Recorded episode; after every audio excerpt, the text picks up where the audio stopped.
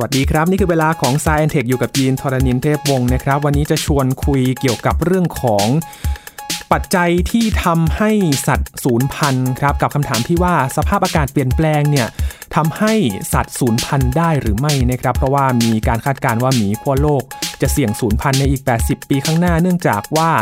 น้ำแข็งละลายเนี่ยแหละครับ แต่ว่ามีหลักฐานที่ให้เห็นเหมือนกันนะครับคุณผู้ฟังว่าปัจจัยเรื่องของสภาพอากาศเปลี่ยนแปลงเนี่ยน่าจะเป็นปัจจัยสำคัญที่ทำให้สัตว์สูญพันธุ์ได้วันนี้คุยกันในสายเทคครับ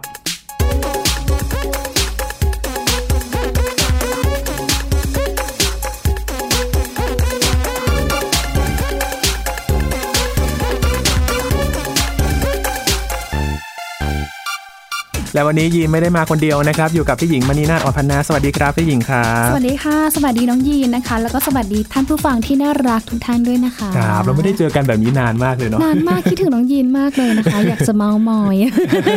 วันนี้ก็เลยชวนพี่หญิงมาคุยนี่แหละครับ เรื่องของสัตว์สูญพันธุ์พี่หญิงเนาะพูดถึงช่วงนี้เนี่ยจริงๆมันมีโควิด -19 เนาะแต่ว่าอีกปัญหาหนึ่งที่ก็ชี้ให้เห็นเหมือนกันก็คือว่าอย่างโควิด -19 เนี่ย ทุกคนหยุดกิจกรรมเนาะ แล้วก็การปล่อยก๊าซมันเปลี่ยนไป ใช่ คือช่วงต้นปีที่ผ่านมานะคะ พี่หญิงมีโอกาสสัมภาษณ์อาจารย์บัญชาธนบุญสมบัติ อาจารย์ก็มาเป็นแขกของ Science Tech ประจำนี่แหละนะคะ อาจารย์อะนำภาพถ่ายจากดาวเทียมให้เราเห็นเลยนะคะ ว่าในช่วงก่อนหน้านี้ประมาณปลายปีที่ผ่านมาเนี่ยนะคะ เดือนธันวาคม 2019นี่แหละ ก่อนที่โควิด -19 เนี่ยจะระบาดไปทั่วโลก เห็นได้ชัดเจนแล้วนะคะว่าแต่ละเมืองแต่ละประเทศเนี่ยมี activity ที่แบบสูสูงมาก มีการใช้พลังงานที่เยอะมาก และมีการปล่อยก๊าซคาร์บอนไดออกไซด์หรือว่าก๊าซต่างๆ ที่เป็นปัจจัยหลักทำให้เกิดภาวะโลกร้อนเนี่ยเกิดขึ้นกันเยอะมาก เห็นสภาพพื้นที่บริเวณแถบพื้นที่ของโลกอะนะคะ เป็นสีแดงบ้าง เป็นสีส้มบ้าง สีเหลืองบ้างคือเหมือนประมาณว่า มันมีแก๊สมลพิษที่พันที่เป็นปัจจัยโลกร้อนใช่กิจกรรมเยอะปล่อยควันท่อไอเสียนู่นนี่นั่นเยอะมากนะคะ แต่ทีนี้หลังจากที่มันมีโควิด -19 ระบาด ล็อกดาวน์กัน ใช่แต่ละประเทศเนี่ยล็อกดาวน์เห็นชัดเจนคือแถบยุโรปค่ะน้องยีน แถบอิตาลีเนี้ยค่ะ อาจารย์บอกว่า โอ้โห ตอนนั้นเนี่ยนะคะ อากาศเนี่ยคือดีมากฝุ่น PM 2.5เนี่ยก็ลดลง ทั้งในเอเชียด้วยนะคะ ทั้งในเมืองจีนนะคะแถบเซาท์อีสเอเชียอย่างประเทศไทยของเราก็มีเหมือนกัน แล้วก็ที่แถบยุโรป ไม่มี PM 2.5 ไม่มีคาร์บอนมอนอกไซด์แล้วก็ไม่มีก๊าซพิษต่างๆ ที่ถูกปล่อยออกมาจากกิจกรรมการจราจร แล้วก็กิจกรรมอุตสาหกรรม โอ้ยก็ทำให้ตอนนั้นเนี่ยนะคะ สิ่งแวดล้อมเนี่ยเริ่มดีขึ้นเริ่มฟื้นตัวขึ้น แล้วก็ภาพต่างๆ โดยเฉพาะสัตว์ใต้ท้องทะเล ที่เราไม่เคยเห็นมาก่อน ก็มา ก็มาเป็นภาพที่หาดูได้ยากก็เจอเหมือนกัน เจอทั้งโลมาพันหายากหรือว่านานๆทีเนี่ยเราจะเห็นวานเห็นโลมาเนี่ยนะคะ ขึ้นมาเหนือน้ำมาอวดโฉมความน่ารักให้เราได้ชมกันด้วยนะคะครับก็อย่างที่เห็นเวนิสเนาะถ้าจำไม่ผิดเนาะก็มีสัตว์มาไหว้เพราะว่าช่วงนั้นนี่ คือเป็นเมืองท่องเที่ยวแล้วก็มีคนไปพายเรือแล้วสัตว์ก็ไม่กล้าเข้ามาเนี่ยแต่พอช่วงนั้นนี่เงียบแบบนิ่งเออเลยมาเยือนซะหน่อยนะนะครับ นี่ก็เป็นผลมาจากโควิด -19 ทำให้เห็นว่าการเปลี่ยนแปลงสภาพภูมิอากาศเนี่ยเป็นยังไงบ้างพอกิจกรรมมันลดลงมันเป็นยังไง แต่ว่ามันก็ไม่ใช่ จะทำให้ถาวรได้นะพี่หญิง เพราะว่ามันเหมือนอย่างอาจารย์บัญชาก็บอกว่ามันมาแป๊บเดียวมันอาจจะไป ใช่พอคลายล็อกดาวน์ก็กลับมาอีก กลับมาอีกเหมือนเดิมนะคะ ตอนนี้หลาย ๆ ประเทศก็เริ่มที่จะคุมโควิด -19 ได้อายุเว้นในแถบของอเมริกานะคะ หรือว่ายุโรปบางประเทศรัสเซียบราซิลอะไรเงี้ยคือเขายังมีการระบาดหนักอยู่ แต่ว่าถ้าเป็นบ้านเราเนี่ยก็จากที่เคย work from home นะในช่วงเดือนมีนาคมเมษายนพฤษภาคมเนี่ยก็เริ่มกลับมาใช้ชีวิตตามปกติแล้วล็อกดาวน์นะคะ ในเฟสที่ 6 แล้วแหละ กิจกรรมทุกอย่างเนี่ย คือกลับมาใช้ชีวิตตามปกติเหมือนเดิม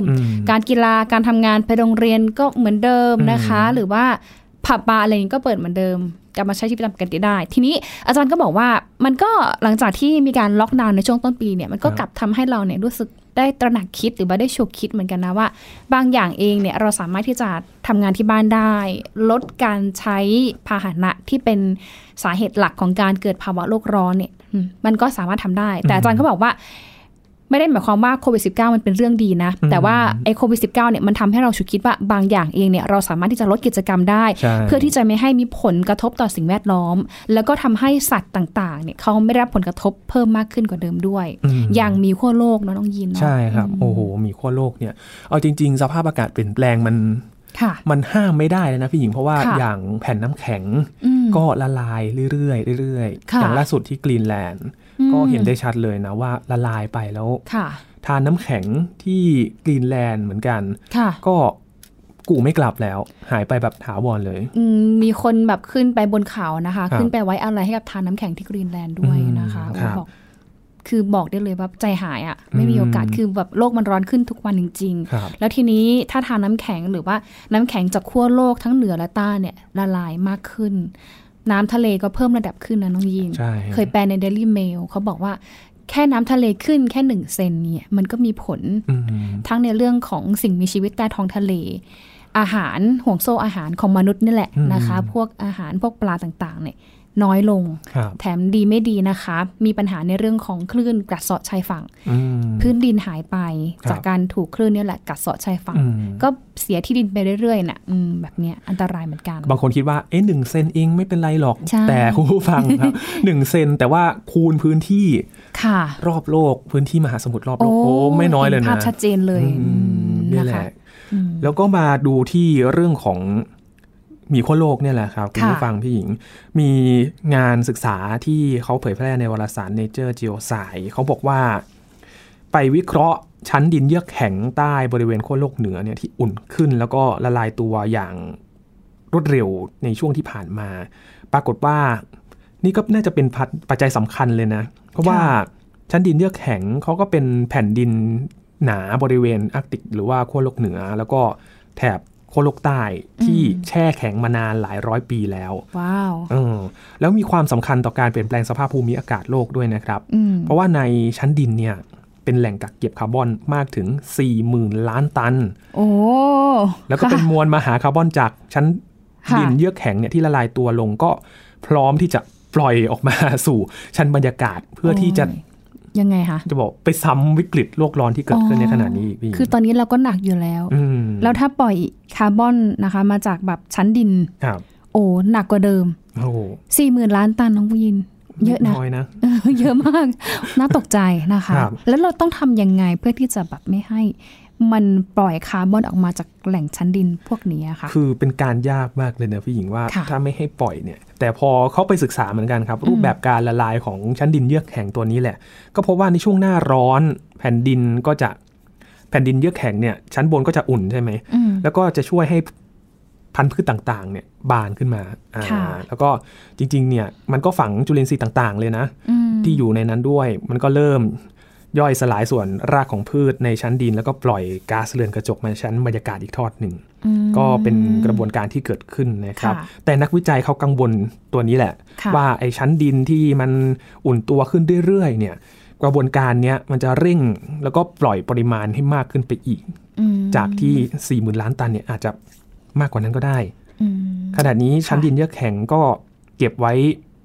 มากเลยทีเดียวนะครับพี่หญิงก๊าซคาร์บอนไดออกไซด์ที่กักเก็บไว้เนี่ย คือกักเก็บมากกว่า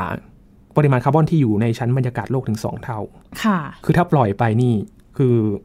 หนักเลย กระบวนการดังกล่าวเนี่ยก็จะอาจจะเร่งให้ปล่อยก๊าซคาร์บอนไดออกไซด์อย่างที่เราบอกไปว่า 40,000 ล้านตันภายในปี 2,100 ก็ประมาณ 80 ปีข้างหน้า นึกนึกภาพแบบเรือนกระจกนะคำว่ากระจกอะ่ะถ้าคล้ายๆ กับเหมือนกระจกรถเราปิดกระจกรถนะ่ะถ้ามีเรือนกระจกมันครอบโลกเราทั้งใบ แล้วมันเก็บความร้อนนะโอ้นึกภาพเลยเหมือนรถเราปิดกระจกไม่เปิดแอร์น่ะ อยู่นานๆเข้านานๆเข้าร้อนขึ้นร้อนขึ้นนะคะ สุดท้ายมีความดันอยู่ยากนะ อยู่ลำบากนะ แล้วกระบวนการที่น้องยินเล่าให้ฟังว่ามันมีจุลินทรีย์ต่าง ๆ หรือว่ารากพืชชั้นในดินเนี่ยนะคะ มัน พอมันย่อยสลายเนี่ยมันคล้ายๆกับเหมือนเศษอาหารที่เรากินเข้าไปอะ่ะอืมกินแล้วไปทิ้ง มันก็จะมีการปล่อยแก๊สเรือนกระจกออกมาใช่เออใช่เป็นขยะเป็นสาระคะอินทรีย์เนาะเป็นสารอินทรีย์ใช่คือมันเป็นเหมือนกระบวนการที่เขาเรียกว่า rhizosphere priming ครับเออแบบนี้มันก็เป็นอีกปัจจัยหนึ่งที่ทำให้เกิดเรื่องของภาวะโลกร้อน อย่าลืมนะคะว่าทานข้าวต้องทานให้หมดนะอืมตักแต่พอพอดีคครับำพอดีอิ่ม อย่ากินเหลือกินทิ้งกินขว้างอืมทำกับข้าวทำให้พอดีพออิ่มอะไรอย่างเงี้ยค่ะครับเพราะว่าเดี๋ยวถ้ามันเหลือมันก็เป็น นี่แหละนั่นแหละ แก๊สเรือนกระจกนะครับแล้วก็มันสอดคล้องกับสภาพอากาศที่เปลี่ยนแปลงไปอย่างนี้นะครับ ก็มีรายงานอีกอันหนึ่งพี่หญิง ที่พูดถึงหมีขั้วโลกนี่แหละครับยังไงคะในวารสาร Nature Climate Change นะครับ ก็ระบุว่าหมีขาวขั้วโลกเหนือ ที่เป็นสัตว์ที่เรารู้สึกว่าเออมนก็น่ารักนะอืมเออวิ่งเล่นอยู่ในตามแผ่นน้ำแข็ง แต่ว่าจะกลายเป็นสัตว์ชนิดหนึ่งครับที่เสี่ยงต่อการสูญพันธุ์ เพราะว่าน้ำแข็งในทะเลเนี่ยละลาย เร็วขึ้นจากภาวะโลกร้อนเนี่ยแหละครับอืมอืมคือทีมจาก University of Toronto นะครับเขาวิเคราะห์ความเป็นไปได้ที่หมีขั้วโลกเหนือเนี่ยจะอยู่รอดในพ้นศตวรรษนี้นะครับ ก็พบว่าค่ะถ้าโลกเนี่ยยังปล่อยก๊าซเรือนกระจกในปริมาณที่สูงมาก และหมีขั้วโลกเนี่ยไม่น่าจะอยู่รอดในปี 2,100 อย่างที่สอดคล้องกับรายงานเมื่อสักครู่นี้เลยนะครับ อีกค่ะ80 ปีข้างหน้าอืมแต่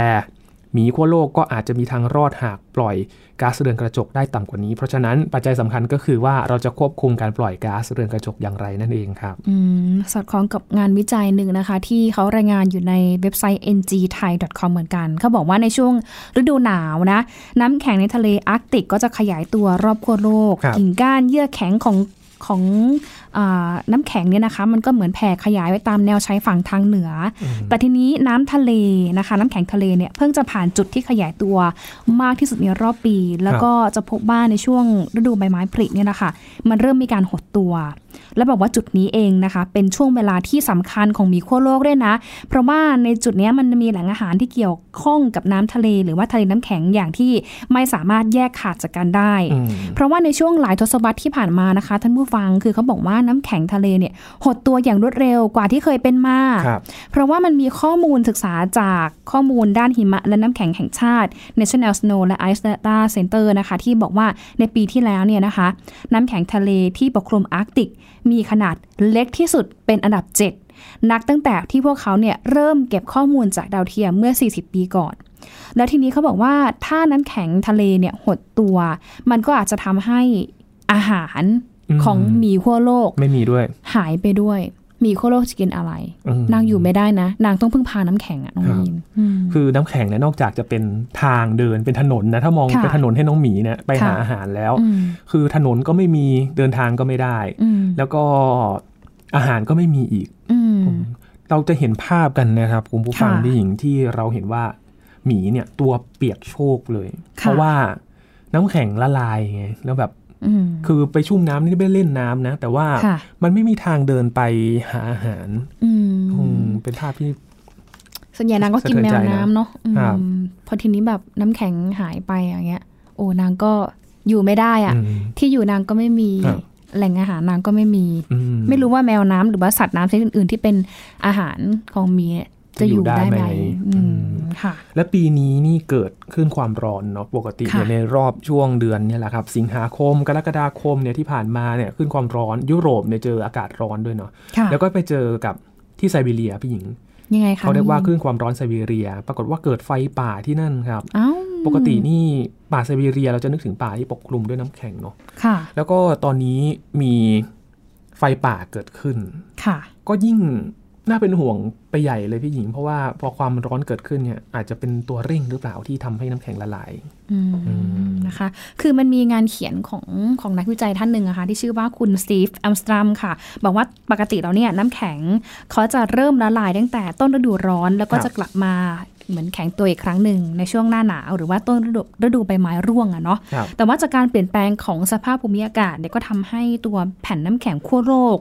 ก่อตัวช้าลงอืมเย็นช้าลงเป็นแผ่นช้าลง แล้วก็หมีขั้วโลกเองเนี่ยหาอาหารได้น้อยลงค่ะ เพราะว่าต้องรอคอยนานขึ้นกว่าที่น้ำแข็งทะเลจะกลับมาครับโอ้สงสารนางมากอืมคืออยากจะบอกเลยนะคะว่าที่น้ำแข็งมันละลายเร็วเนี่ยก็เกิดขึ้นจากมนุษย์เนี่ยแหละครับแล้วมันไปกระทบกับ สิ่งมีชีวิตชนิดอื่น ๆด้วยนะคะ คือทีมนักวิจัยเนี่ยเขาอธิบายเพิ่มเติมนะคะว่าหมีขั้วโลกเนี่ยนะคะ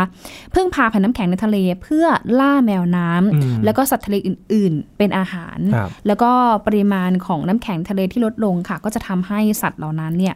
ต้องใช้ชีวิตบนบกมากขึ้น ซึ่งทำให้มันเนี่ยนะคะต้องใช้พลังงานจากไขมันที่สะสมในร่างกายไปเรื่อย ๆ จากภาวะขัดแคลนอาหาร จากที่เราอาจจะเคยเห็นหมีตัวใหญ่ๆ อ้วนๆ ตัวปุ้มปุ้มป้อมป้อมมักคักหน้ากอดอธิบายยังไงที่คือหน้ากอดนะ จริงๆก็ไม่รู้ว่าเขาดูหรือเปล่านะอาจจะเห็นแบบ พร้อมแห้งไม่มีแรงนะคะ แล้วก็บอกว่าเดี๋ยวถ้าหากว่าทั่วโลกนะไม่เร่งแก้ปัญหาดังกล่าวอย่างจริงจังอย่างที่น้องยินบอกเลยนะคะว่า ลูกหลานของเราโอ้ในอีก 80 ปีข้างหน้า อาจจะเห็นหมีขาวหมีขั้วโลก เพียงแค่ภาพถ่ายหรือว่ารูปภาพเท่านั้นนะคะ ก็น่าเป็นห่วงมาก ๆ เลยนะครับ หลาย ๆ คนอาจจะสงสัยว่าเอ๊ะสภาพภูมิอากาศเปลี่ยนแปลงเนี่ยมันทำให้สัตว์สูญพันธุ์ไปหรือเปล่าค่ะ อีกเรื่องหนึ่งที่น่าจะเป็นยืนยันได้เลยนะพี่หญิงว่า สภาพอากาศเปลี่ยนแปลงเนี่ยอาจทำให้สัตว์สูญพันธุ์ได้ค่ะ เพราะว่ามีผลการศึกษา DNA ของแรดขนยาวครับ เป็นสัตว์ดึกดำบรรที่สูญพันธุ์ไปจากแถบไซบีเรียนี่แหละ ก็อยู่ในแถบไซบีเรียด้วยกันนี่แหละในยุคน้ำแข็งเมื่อประมาณ 14,000 ปีที่แล้วนะครับ ที่จริงแล้วเป็นผลมาจากการเปลี่ยนแปลงสภาพภูมิอากาศนี่แหละ ไม่ใช่เพราะว่ามนุษย์ถูกล่าแต่เอ้ยไม่ใช่ว่าถูกมนุษย์ล่าแต่อย่างใด ถ้าพูดถึงแรด ขนขาวขนขนยาวนะครับ นึกถึงแรดที่เราเคยเห็นในปัจจุบันนี้ค่ะมีขนเหมือนช้างแมมมอธอ๋อค่ะอืมแล้วก็มีขนยาวนี่แหละครับนั่นคือแรดขนยาวที่เคยมีชีวิตอยู่ ในแถบตอนเหนือของทวีปเอเชียแล้วก็ยุโรปนะครับโดยมีการศึกษาฟอสซิลที่เก่าแก่ที่สุดที่นักวิทยาศาสตร์เขาไปขุดพบในทิเบตครับว่าเป็นแรดขนยาวที่เคยมีชีวิตอยู่เมื่อ3ล้าน6แสนปีก่อน คือก่อนหน้านี้เนี่ยเขาเชื่อกันว่าแรดขนยาวเนี่ยสูญพันธุ์มาจากน้ำมือมนุษย์ไปออกล่านี่แหละทำให้สัตว์สูญพันธุ์ไป แต่ว่าการศึกษาชิ้นล่าสุดครับมาขัดแย้งกับผลการศึกษาก่อนหน้านี้นะครับเป็นการศึกษาจากนักวิจัยศูนย์พันธุศาสตร์บรรพชีวินในสวีเดนนะครับเขาได้เผยแพร่ในวารสาร Current Biology พบหลักฐานที่หักล้างความเชื่อนี้เลยครับ อืมยังไงคะน้องยีนคะเขาไปวิเคราะห์ DNA จากฟอสซิลกระดูกนะฮะแล้วก็เป็นเนื้อเยื่อที่แห้งเป็นมัมมี่เลย แล้วก็เหลือเนาะเป็นเส้นขนของแรดขนยาวด้วย ยังเหลือขนเหรอคะยังเหลือขนอยู่สามล้านปีที่แล้วคือเป็นหลักฐานที่ชัดเลยว่าเป็นแรดมีขนเนาะจากไซบีเรียเนี่ยแหละครับเป็นแรดขนยาวไซบีเรียนะจำนวน 14 ตัว ก็มีอายุตั้งแต่ 14,100 ถึง 50,000 ปีนะครับผลการศึกษาก็พบว่าประชากรแรดขนยาวที่อยู่ในระดับคงที่นานหลายพันปีหลังจากมนุษย์ได้เข้าไป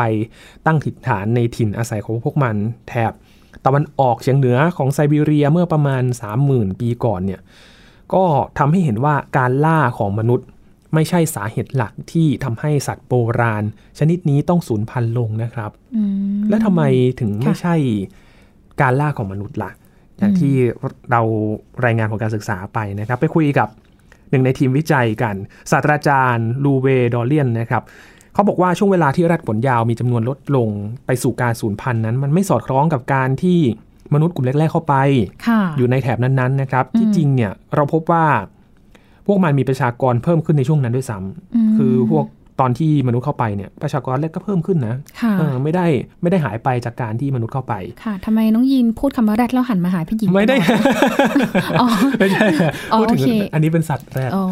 นั่งสะดุ้งอยู่หลายครั้งนะคะค่ะ แล้วก็มีนักวิจัยอีกท่านหนึ่งนะครับเป็นนักศึกษาปริญญาเอก ชื่อเอโดนาหลอดนะครับร่วมทำการวิจัยชิ้นนี้เช่นเดียวกัน ก็ระบุว่าแรดขนยาวศูนย์พันตรงกับช่วงที่โลกมีอากาศอุ่นขึ้นผิดปกติ หรือว่า bowling oscillation นะครับ ค่ะ คือเป็นสิ่งที่บ่งชี้ว่าการเปลี่ยนแปลงสภาพภูมิอากาศอาจเป็นตัวการหลักเลยที่ทำให้แรดขนยาวสูญพันธุ์เนื่องจากอากาศที่อบอุ่น ชื้นแฉะ แล้วก็ทำให้เกิดความเปลี่ยนแปลงในแปลงพืชผักที่เป็นอาหารของสัตว์โบราณชนิดนี้ คุ้นๆไหมพี่หญิง คุ้นๆกับคล้าย ๆ กับเหตุการณ์ของหมีขั้วโลกที่เผชิญอยู่ขณะนี้ไหมอืมคล้ายๆกัน คล้ายๆกันเนาะ แล้วก็ พอเกิดการเปลี่ยนแปลงนี้ขึ้นเนี่ยก็ส่งผลรุนแรง ต่อการดำรงชีวิตของพวกมันนี่แหละครับคืออย่างที่บอกไปว่าแรดขนยาวเขา Amazing นะเป็นสัตว์ที่มีความหลากหลายทางพันธุกรรมมาก มีหลากหลายสายพันธุ์เออถ้าบอกว่าใครให้กับแมมมอสขนยาวนึกภาพออกนึกภาพออกเลยเนาะใช่ท่านผู้ฟังลองไปเสิร์ช Google ดูก็ได้นะคะแรดขนยาวนะคะ แม้แต่เขาบอกว่าในช่วงที่ใกล้จะสูญพันธุ์เนี่ยนะคะ ก็ตามยังพบว่าแรดขนยาวเองสามารถที่จะปรับตัวให้เข้ากับการดำรงชีวิต ในสภาพอากาศที่แบบหนาวเย็นได้ดีนะคะ เพราะว่ามีการกลายพันธุ์ในระดับยีนที่ทำให้ตัวรับความรู้สึกหนาวเย็นที่ผิวหนังเนี่ยนะคะ มันไวน้อยลง หมายความว่าหนาวช้านะคะนางแบบว่าปรับตัวได้อะไรอย่างนี้นะคะ แล้วก็ช่วยให้แรดเหล่านี้นะคะ ทนทานต่อสภาพอากาศที่หนาวเย็นได้ดียินขำอะไรเน้นพี่หญิงเน้นคำว่าแรดมากเลยนะจริงเอาแบบอยากให้เห็นไงเห็นภาพชัดเจนว่าเออเนี่ยเขาสำคัญนะ ก็อย่างที่บอกไปว่าการปรับตัวของแรดเองเนี่ยนะคะ บ่งชี้ได้ว่า การสูญพันธุ์ที่เกิดขึ้นอย่างรวดเร็วมากเนี่ยบางทีมันอาจจะเกิดขึ้นภายในระยะเวลาไม่กี่ร้อยปีก็ได้ อันนี้เป็นการตั้งข้อสังเกตของศาสตราจารย์ ดอลเลียนได้มีการศึกษาเอาไว้ก่อนหน้านี้ด้วยนะคะครับหลังจากนี้นะครับทีนักวิจัยเขาก็คาดว่าจะทำการศึกษาอุณพวกพอพวกของอุณหภูมิค่ะ เรื่องของภูมิอากาศที่อุ่นขึ้นในยุคนั้นนะครับว่านอกจากจะส่งผลกระทบที่คาดว่าจะทำให้แรดขนยาวสูญพันธุ์เนี่ย ไปส่งผลกระทบอะไรต่อสรรพสัตว์อื่นๆในยุคนั้นบ้างด้วยนะครับอันนี้เป็นสัตว์ในโซนหน้าหนาวในโซนหนาวนะคะ แต่ว่าถ้าเป็นสัตว์ในประเทศต่างๆ ในบ้านเรา เห็นชัดเจนก็คือนอกเหนือจากเรื่องของน้ำแข็งละลายแล้วนะคะ ตอนนี้อเมริกาออสเตรเลียก่อนหน้านี้ หรือแม้แต่กระทั่งเชียงใหม่ที่บ้านเราจังหวัดเลยด้วยนะคะประสบกับปัญหาไฟป่า ต่างประเทศเนี่ยนะคะ เกิดจากปัญหาเรื่องของนี่แหละนะคะ อากาศร้อนแห้งแล้ง แล้วก็เกิดไฟป่าขึ้นหลายจุดทำให้สัตว์ป่าประจำถิ่นนะคะหลายๆตัวหลายๆ สายพันธุ์เลยเนี่ยเขาไม่มีที่อยู่อาศัย เห็นชัดเจนก็คือปีที่แล้วน้องยีน โคอาล่าที่ออสเตรเลียหลายตัวเลยคือเห็นภาพนะคะ บางตัวคือแบบติดกับรั้วลวดหนามหนีไฟออกมาไม่ได้ไม่รอดก็ถูกย่างสด แล้วก็เห็นเป็นเหมือนโคอาล่ากางแขงห้อยต่องแต่งเกาะอยู่ที่รั้วน่ะ อืมคือค่ะ ถ้าย้อนไปช่วงต้นปีนะครับคุณผู้ฟังก็คืออากาศร้อนมากถ้าไปที่ออสเตรเลียนะะคือไฟป่ารุนแรงมากเลยเนาะคือรุนแรงครั้งหนึ่งเลยแหละ คืออาจารย์บัญชาก็เคยอธิบายเรื่องนี้เหมือนกันนะครับ ว่าปัจจัยที่ทำให้เกิดเนี่ย ก็เกิดมาจาก climate oscillation การแกว่งกวัดของสภาพภูมิอากาศ คล้ายๆกับเอลนิโยลานินยาพี่หญิง แต่ว่าเป็นแถบในมหาสมุทรอินเดียก็คือฝั่งหนึ่งร้อนฝั่งหนึ่งฝนตก มันจะตรงข้ามกัน แต่ว่าบังเอิญออสเตรเลียช่วงนั้นเนี่ยเจอสภาพอากาศที่ร้อนแรงจัดมากๆ ก็ยิ่งเป็นปัจจัยที่ทำให้ไฟป่าเนี่ยรุนแรงมากๆทีนี้รัฐบาลออสเตรเลียก็เลยไปศึกษาชีวิตของหมีโคอาล่าครับ หนึ่งปีเลยนะ เต็มๆเลยในการศึกษานี้นะครับ ค่ะ ก็พบว่า โอ้น่าสนน่าหดหัวเหมือนกันนะครับ ว่าอาจจะสูญพันธุ์ไปจากรัฐนิวเซาเวลภายในปี 2593 เมื่อกี้เมื่อกี้80 ปี 80 ปีมีโคโลก อันนี้โคล่าอีก 30 ปีข้างหน้า เออโคล่านี้ไปก่อนมีโคโลกนะ ถ้าสมมติว่าเราแบบ ไม่ได้ใช่ ไม่ได้แบบมีมาตรการป้องกันอย่างเร่งด่วนนะครับ ถ้าพูดถึงมีโคล่าเราจะนึกถึงหมีมันคล้ายหมีนะจริงๆไม่ไม่ใช่หมีนะทุกคนเขาคือโคอาล่าเป็นสัตว์ ประเภทหนึ่งที่เลี้ยงลูกด้วยนมเออตระกูลเดียวกับจิงโจ้เขามีกระเป๋าหน้าท้อง ใช่ นอนทั้งวันอะ แล้วก็จะเคี้ยวอะไรนะยูคาลิปตัสยูคาลิปตัสนางมีความแบบเชื่องช้ามากวันหนึ่งนางนอน 20 กว่าชั่วโมง เพื่อแบบสงวนพลังงานเอาไว้ใช้ในยามจำเป็นนะคะ ก็เป็นสัตว์ที่มีระบบการสืบพันธุ์ที่ไม่เหมือนกับสัตว์ทั่วไปค่ะ เพราะว่าจะเกิดออกมาในลักษณะที่ยังเป็นเพียงตัวอ่อน แล้วก็อาศัยอยู่ในกระเป๋าหน้าท้องของแม่อย่างอบอุ่นมานานหลายเดือน ในช่วงที่แบบอยู่ในกระเป๋าหน้าท้องของพ่อแม่ของแม่เขาเนี่ยนะคะ ก็จะมีการพัฒนาอวัยวะ หรือว่าระบบการทำงานต่างๆ ของร่างกายเนี่ยเพิ่มไปด้วย อยู่ในกระเป๋าหน้าท้องนั่นใช่ กว่าจะโตเป็นโคอาลาที่เป็นผู้ใหญ่ที่มีคุณภาพอย่างเงี้ยนะคะ ใช้เวลานานเหมือนกันเขาน่ารักไงพี่หญิงเคยไปเจอตัวเป็นๆ ตอนนั้นไปฮ่องกงฮ่องกงทำเป็นเหมือนสวนสัตว์ที่ Ocean Park ทำเป็นโซนจำลองเลย โซนออสเตรเลีย แล้วก็แบบมีโคอาล่าหลายตัวเลยนะคะ นอนเกาะอยู่นั่นนะคะน่ารักแล้วก็เคยไปที่ออสเตรเลียก็คือเหมือนเจ้าหน้าที่ของ IUCN เขาจัดงานแล้วก็เขาก็เชิญเหมือนหน่วยงานอนุรักษ์สัตว์นี่แหละค่ะ เอาสัตว์หายากต่างๆ หรือว่าสัตว์ประจำถิ่นเนี่ยมาให้เด็กๆได้ได้ดูกัน แล้วก็เปิดโอกาสให้สัมผัสสัมผัส โคอาล่าก็คือเหมือนโอ้ยเด็กหลายคนก็อยากจับแหละแต่ว่าเขาก็เหมือนระมัดระวังอะไม่ให้แบบจับเยอะเดี๋ยวบางทีอาจจะไปทำให้โคอาล่าเขาเหมือนรู้สึกเหนื่อยบาดเจ็บ หรือว่ากระทบกระเทือนต่อร่างกายเขาได้เงี้ยแต่ถามว่าเป็นสัตว์ขี้อ้อนไหมพี่หญิงมองว่าขี้อ้อนนะ พอแบบ เราเราจับเขาใช่พอพอเราจับเขาอย่างเงี้ยเขาจะแบบกอดที่มือเราเลยอะอุ่นอุ่นตัวเขาก็อุ่นด้วย อยากขโมยกลับบ้านไม่ได้นะไม่ได้ ไม่คือนางอุ้มไปไหนมาไหนก็ได้ไงนางไม่กระดุกกระดิกอะไรคือนางอยู่นิ่งๆอะไรอย่างเงี้ยก็เลยแบบอยากเอาเก็บใส่กระเป๋า แต่ก็ไม่ได้นะคะทำไม่ได้ อยู่กับเจ้าหน้าที่ปลอดภัยที่สุดแล้วนะคะนั่นแหละถ้าเราอยากให้อยู่ต่อไปก็ต้องแก้ปัญหานะครับเพราะเรื่องนี้นี่เข้าถึงสภาผู้แทนราษฎรในรัฐนิวเซาเวลเลยนะเผยแพร่เกี่ยวกับเรื่องของการที่โคอาล่าจะเสี่ยงสูญพันธุ์นั่นแหละ เพราะว่าอะไรมีทั้งการแผ่วถางที่ดินเพื่อทำการเกษตร การพัฒนาเมืองเนี่ยลุกล้ำพื้นที่ป่า การทำเหมืองการทำป่าไม้เนี่ยนี่ก็เป็นปัจจัยหนึ่งนะครับ ที่ทำให้คุกคามการอยู่รอดของโคอาล่าที่อาจจะไม่มีที่อยู่นอกจากเรื่องของไฟป่าที่เป็นปัจจัยที่ควบคุมไม่ได้เนาะโคอาล่าเนี่ยอย่างที่เราบอกไปอยู่ในป่ายูคาลิปตัส เป็นต้นไม้ที่ให้มันเนี่ยนอนได้ทั้งวันเลยนะครับแต่ในช่วงที่ผ่านมาไฟป่าเนี่ยกินระยะเวลายาวนานผิดปกติ ตั้งแต่ปลายปีที่แล้วจนถึงต้นปีที่ผ่านมา สร้างความเสียหายให้กับที่อยู่อาศัยของโคอาล่ามากเลยนะครับ อย่างป่ายูคาลิปตัสทั่วทั้งรัฐนิวเซาท์เวลส์เนี่ยถูกทำลายไป 25%เพราะว่าไฟป่าค่ะ และนอกจากนี้ ในรายงานก็ระบุด้วยว่าบางส่วนของนิวเซาท์เวลส์เนี่ยไฟป่าทำลายที่อยู่อาศัยของโคอาลามากถึง 81%เลย โอ้นะคะ ซ้ำร้ายกว่านั้นค่ะ ก็บอกว่าวิธีเดียวนะคะที่ลูกหลานเนี่ยจะได้มีโอกาสเห็นโคอาลาในป่าของรัฐนิวเซาท์เวลส์นะคะ ก็คือการที่ทางรัฐบาลหรือว่าหน่วยงานท้องถิ่น และประชาชนทุกคนค่ะ ร่วมมือกันดำเนินการแก้ไขปัญหาไฟป่าด้วยนะคะ ซึ่งตอนนี้ค่ะเขามีข้อเสนอแนะจากทางคณะกรรมาการนะคะ ซึ่งประกอบไปด้วยสมาชิกจากพรรคการเมืองหลายพรรคค่ะ ก็เสนอแนะข้อแนะนำเนี่ย 42 ประการด้วยกันค่ะ ไม่ว่าจะเป็นเรื่องของการไปสำรวจ ลงพื้นที่เลยนะคะ ไปนับจำนวนโคล่าในรัฐนิวเซาท์เวลส์อย่างเร่งด่วน ออกนโยบายคุ้มครองสัตว์ในพื้นที่พัฒนาค่ะ แล้วก็เพิ่มเงินทุน สนับสนุน ความพยายามในการอนุรักษ์สิ่งแวดล้อมด้วยนะคะคเพราะว่าตอนนี้ค่ะมันมีความเห็นนะคะ จากคุณสจวตแบรนส์ค่ะ เป็นผู้เชี่ยวชาญด้านการแผ่วถาง แล้วก็ฟื้นฟูที่ดินของกองทุนสัตว์ป่าโลกในออสเตรเลีย หรือว่า WWF ค่ะ เรียกร้องให้ทางรัฐบาลทำตามคำแนะนำในรายงานค่ะ แล้วก็เพิ่ม